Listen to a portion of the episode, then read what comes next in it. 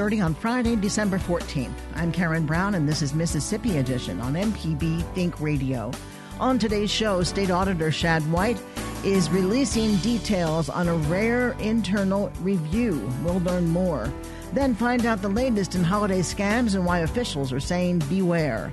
And hear Mississippi parents talk about raising grandchildren and great grandchildren and what issues they face. That's all coming up. This is Mississippi Edition on MPB Think Radio.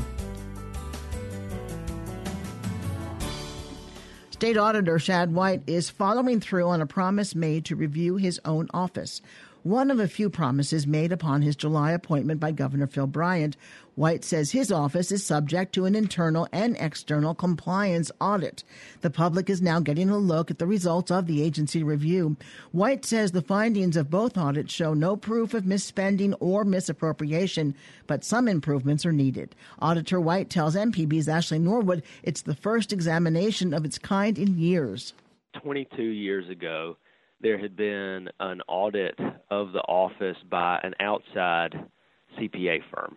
So in a way, yes, but it had been a very long time. Uh, when I came into office, you know, we've we've had a, a, a division inside our office called the Compliance Audit Division for some time now. They're experts on Mississippi law.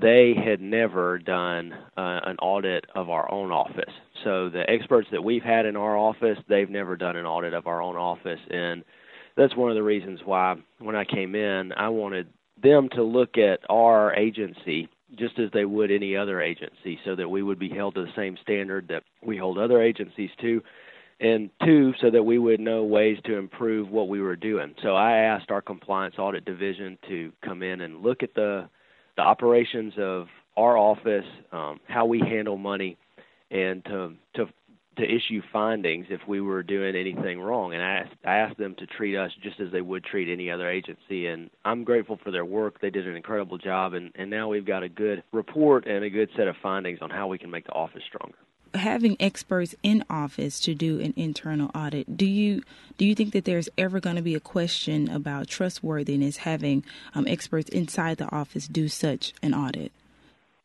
Well, we also partnered with, uh, while this was going on, we also had a peer review, what's called a peer review. And that's where people from outside of our office come in and look at how we do business. So we had both of those things at the same time, um, and we had this peer review team of, of auditors from Virginia and Louisiana and the Midwest, all over the country, and they came in for a week and looked at our operations and and we also put the results of their audit on online on our website too. So I, think there's uh, there's not a lot of room uh, for folks to to question how deep this look was. We uh, we relied on folks outside of Mississippi. We relied on Mississippi law experts. We wanted to look at it from from every possible angle. So let's talk about those findings. Um, were they minor, major? What's going to need to happen to address the findings? The general thrust of the findings is that they are all pretty minor you know, sometimes we go and do a compliance audit where we find serious instances of misspending, misappropriation, failure to follow rules about how money should be spent. And when you look at the findings of this audit of our office as compared to other state agencies that um, that have struggled, these findings are pretty minor, um, and so they they relate to things uh, like uh, making sure that we have got all the proper documentation when we use a procurement card. So, one of those credit cards that you use uh, to procure goods or services for the state government when we need to purchase things. Um, we also, you know, need to do a better job of making sure that all of our paperwork uh, around state-owned vehicles uh, was submitted in a timely way. So, you know, you can tell just from listening to the nature of those two findings, for instance, that there's no example of misspending or misappropriation in there. It's just a need to stay perfectly on top of the documentation of how we're spending money. So I know you mentioned that um, there was a peer review team that also um, came in and, and looked at things. Will there be uh, an additional external audit, or does that count as the external audit? Right now we don't have any plans to do a third audit. No, uh, we've so we've done the peer review and we've done the we've done the compliance review. Uh, I don't know what more we could learn from a, a third review. Uh, so no, we don't have any plans to do any additional ones right now. Uh, the good thing is that when you look at the peer review of the outside auditors and you look at the compliance review, what you see is um, an office that I inherited that was strong before I even got here. But just like anywhere else in state government, you can always do things better. And so that's what that's what this review was about. It was identifying ways we could do things better and uh, and moving forward with a plan to to fix those things. So as soon as we got the compliance audit, in, for instance, back, I tasked my senior staff, my deputy state auditor, with putting a plan together to remedy all the findings, and and we've got we've now got a document, a draft document that says, okay, well now this person in this section of our office needs to take ownership over making sure the documentation around procurement cards is is perfect. This person needs to take ownership of the documentation around state-owned vehicles and make sure that this finding is is properly answered. So, I feel good about both where we are in terms of the look that uh, that we've given this office and that the outside peer reviewers have given this office, and about what we're doing to address the issues too. Shad White, Mississippi State Auditor, thank you so much. Thank you for having me. The 32 year old Harvard Law School graduate was appointed to replace Stacey Pickering, who left the agency to run the state's Veterans Affairs Board. White says next on his list is to work with legislators this session to develop laws that create more accountability for state agencies. Coming up, why consumer protection officials are saying buyers beware this holiday season. This is Mississippi Edition on MPB Think Radio. Support for MPB comes from the Woodward Hines Education Foundation, committed to helping more Mississippians obtain post secondary credentials, college certificates, and degrees that lead to employment. More information about Woodward Hines Education Foundation at woodwardhines.org. This is Mississippi Edition on MPB Think Radio. Officials are warning Mississippians to watch out for scams this season. Holiday scam artists are using fake websites, fraudulent calls, and requests for gift cards to con people out of money. John O'Hara is CEO of the Better Business Bureau of Mississippi. He says a fake website looking real to people who clicked on a Facebook ad selling quilts from a company called eCrafta in Wesson. He tells MPB's Desiree Frazier their phones are ringing off the hook from people across the country. We are getting a lot of phone calls from people, um, you know, uh, checking on businesses. Uh, uh, they're getting calls from scammers trying to get money from them. So we've been getting, uh, we've been very busy this time of year. What are the scams that folks need to watch out for during this holiday season? Well, a big one that we're currently working on is an online uh, scam where people uh, think they're buying quilts from a company uh, for Christmas gifts, and the company does not exist. We're actually showing, uh, we're getting calls from people throughout the United States uh, looking for a company that uh, they believe is in Wesson, and it is not there. There is no company there and uh, they have ordered these quilts for Christmas gifts, and they have uh, they have not received them, and they can't get in touch with the with the uh, company. So that's been a big. Uh, we, right now, we currently have 25 victims that have lost money on that, and we also have uh, some victims from Mississippi that are caught in the same scam about a quilt, saying it's in Tacoma, Washington. So uh, these are Facebook uh, kind of messages that people get, pop up advertising. Uh, so people click on it, think it's a great deal, and uh, they you know go to the website, they order stuff, and it's a fake website. So Facebook isn't responsible for making sure that their ads are legitimate. Uh, uh no, anybody who buys an ad, uh, you know, can put space on Facebook. They can't uh, you know they don't vet to make sure that the company is is real or not. The, these companies do have websites. Uh, they also uh, buy advertising on other social media platforms, and then uh, unfortunately, what you also get is people who share. They think they bought a great item, and before they get it, they share it with their friends, and then their friends go out there and start buying. So that's what people need to be uh, wary of is are these companies legit that they're buying online? How much money are we talking about for a quilt? Uh, like forty-eight dollars to about sixty-seven dollars was the highest I saw. They were really supposedly handmade quilts that were uh, a, a really good deal, and people were selling them and they were buying them as gifts. And uh, at the same time, we were having the problem here in Mississippi. There was a uh, BBB in, in Chicago was getting complaints about one in their territory and one in uh, Tacoma, Washington.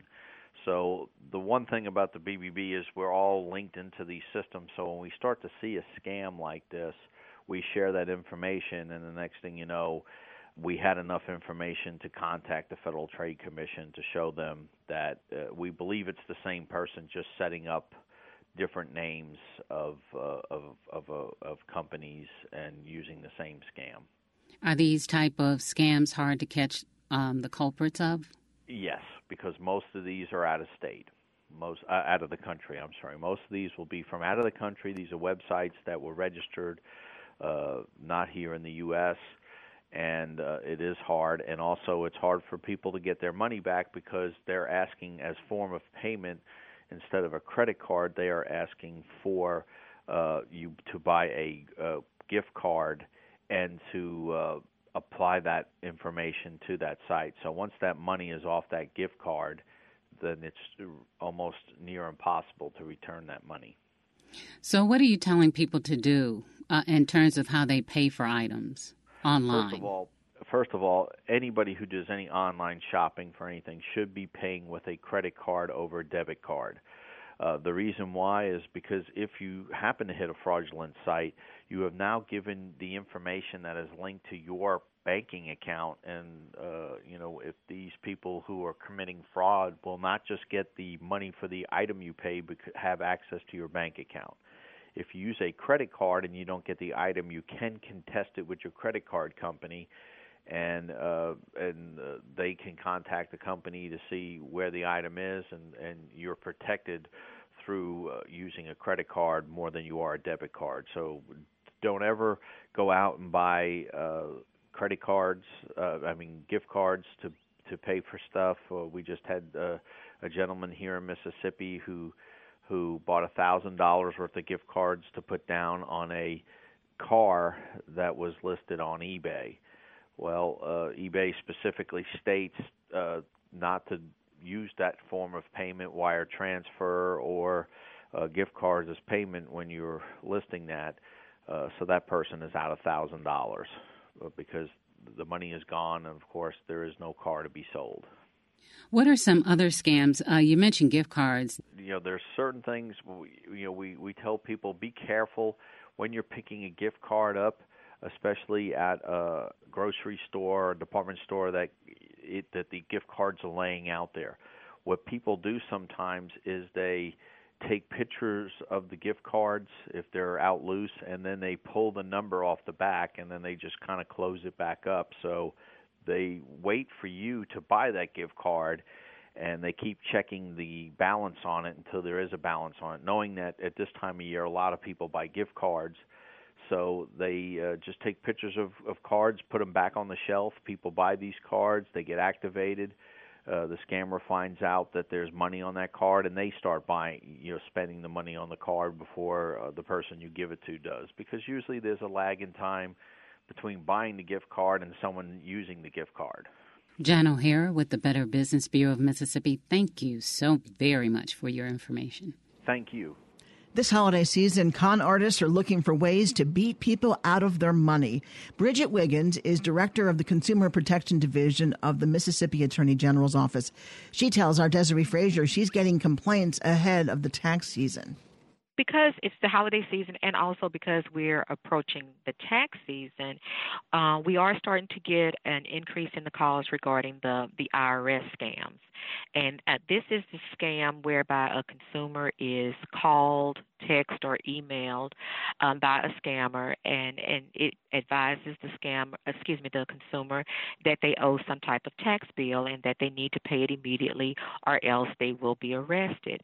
Uh, we tried to remind consumers that uh, uh, the IRS will never contact the consumer in this manner to collect a tax bill.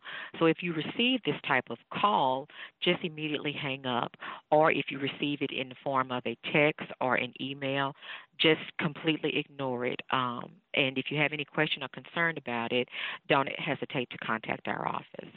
But most of the time, they ask for these payments in the form of some type of gift card, an iTunes card, a Walmart gift card. And so, what we tell consumers is that should be an immediate red flag uh, when they ask you to make some type of tax payment by some type of gift card.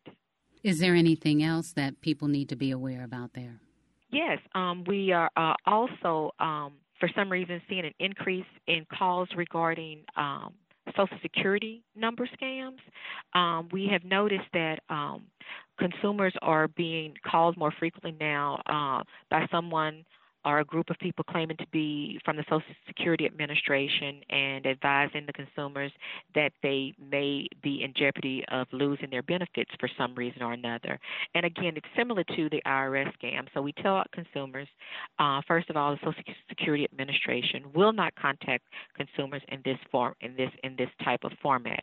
So if you have any questions or concerns regarding your benefits, hang up the phone and contact the Social Security Administrator directly at the regular number that you're accustomed to communicating with them with.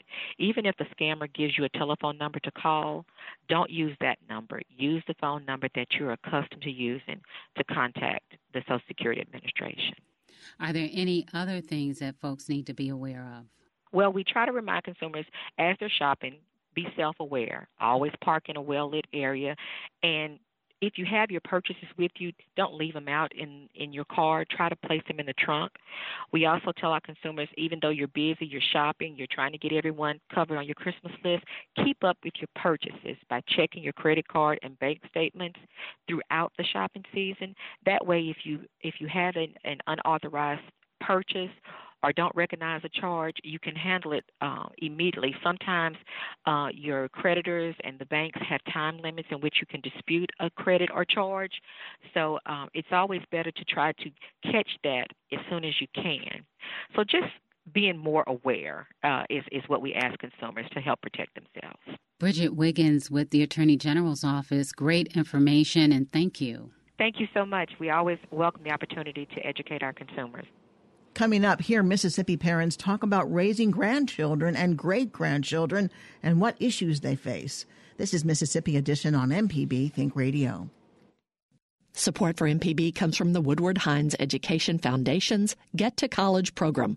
Based in Southaven, Jackson, and Ocean Springs, Get to College advisors help students and families plan and pay for college.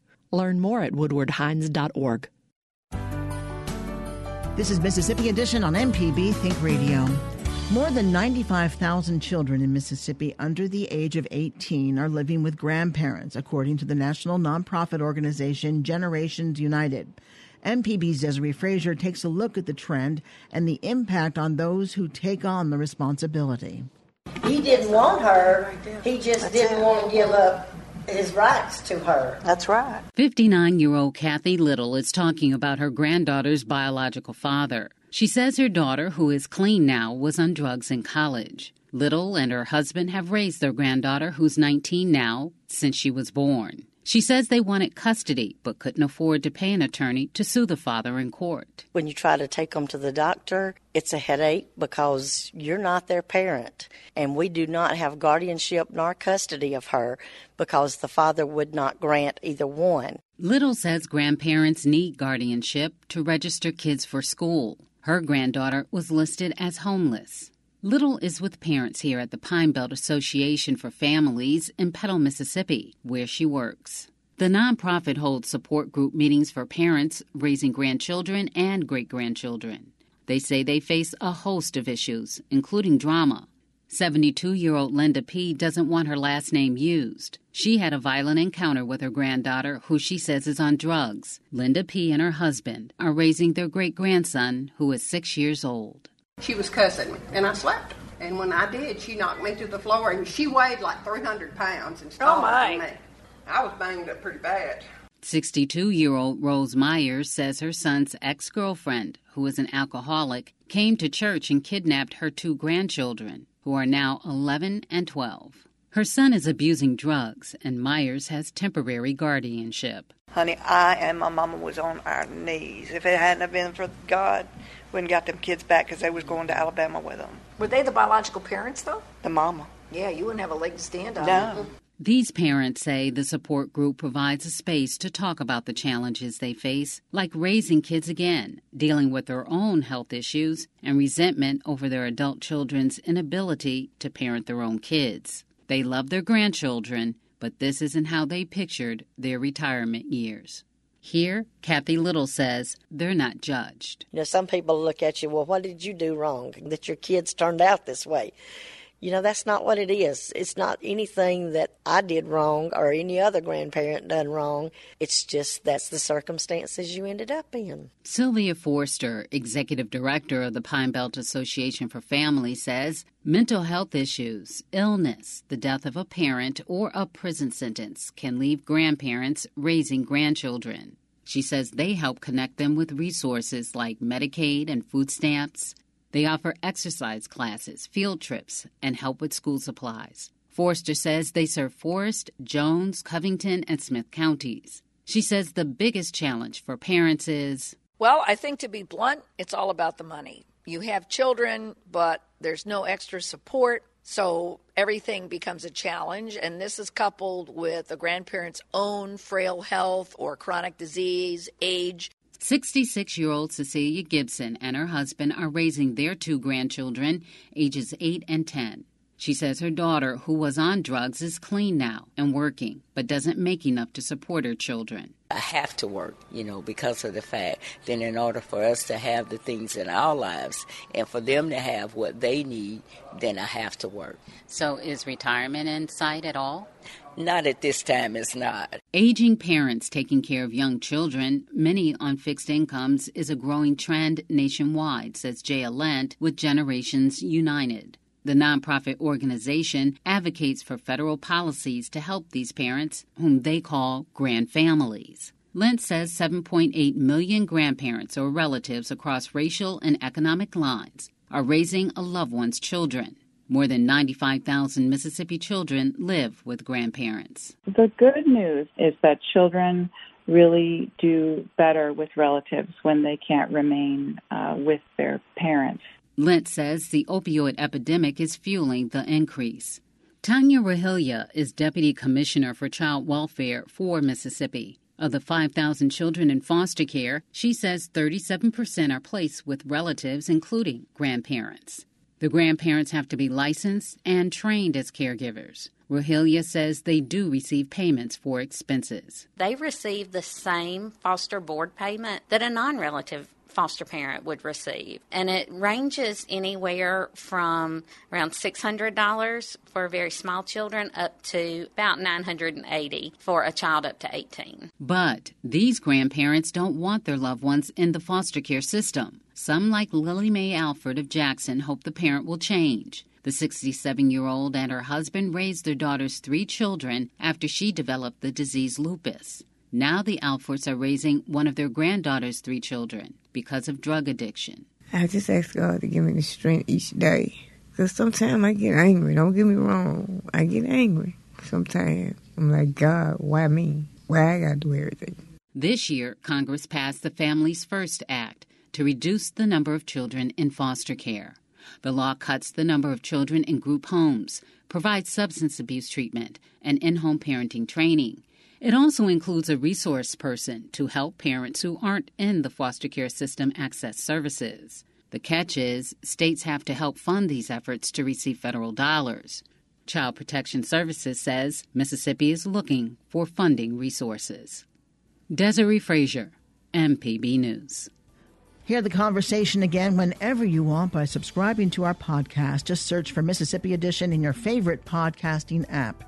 Stay tuned to MPB Think Radio for a full slate of Mississippi based programs all morning long. Coming up at 9 o'clock, it's the Gestalt Gardener. Then at 10, it's Next Stop, Mississippi. And at 11, stay tuned for Southern Remedy for Women. I'm Karen Brown. Join us again Monday morning at 8.30 for the next Mississippi edition, only on MPB Think Radio.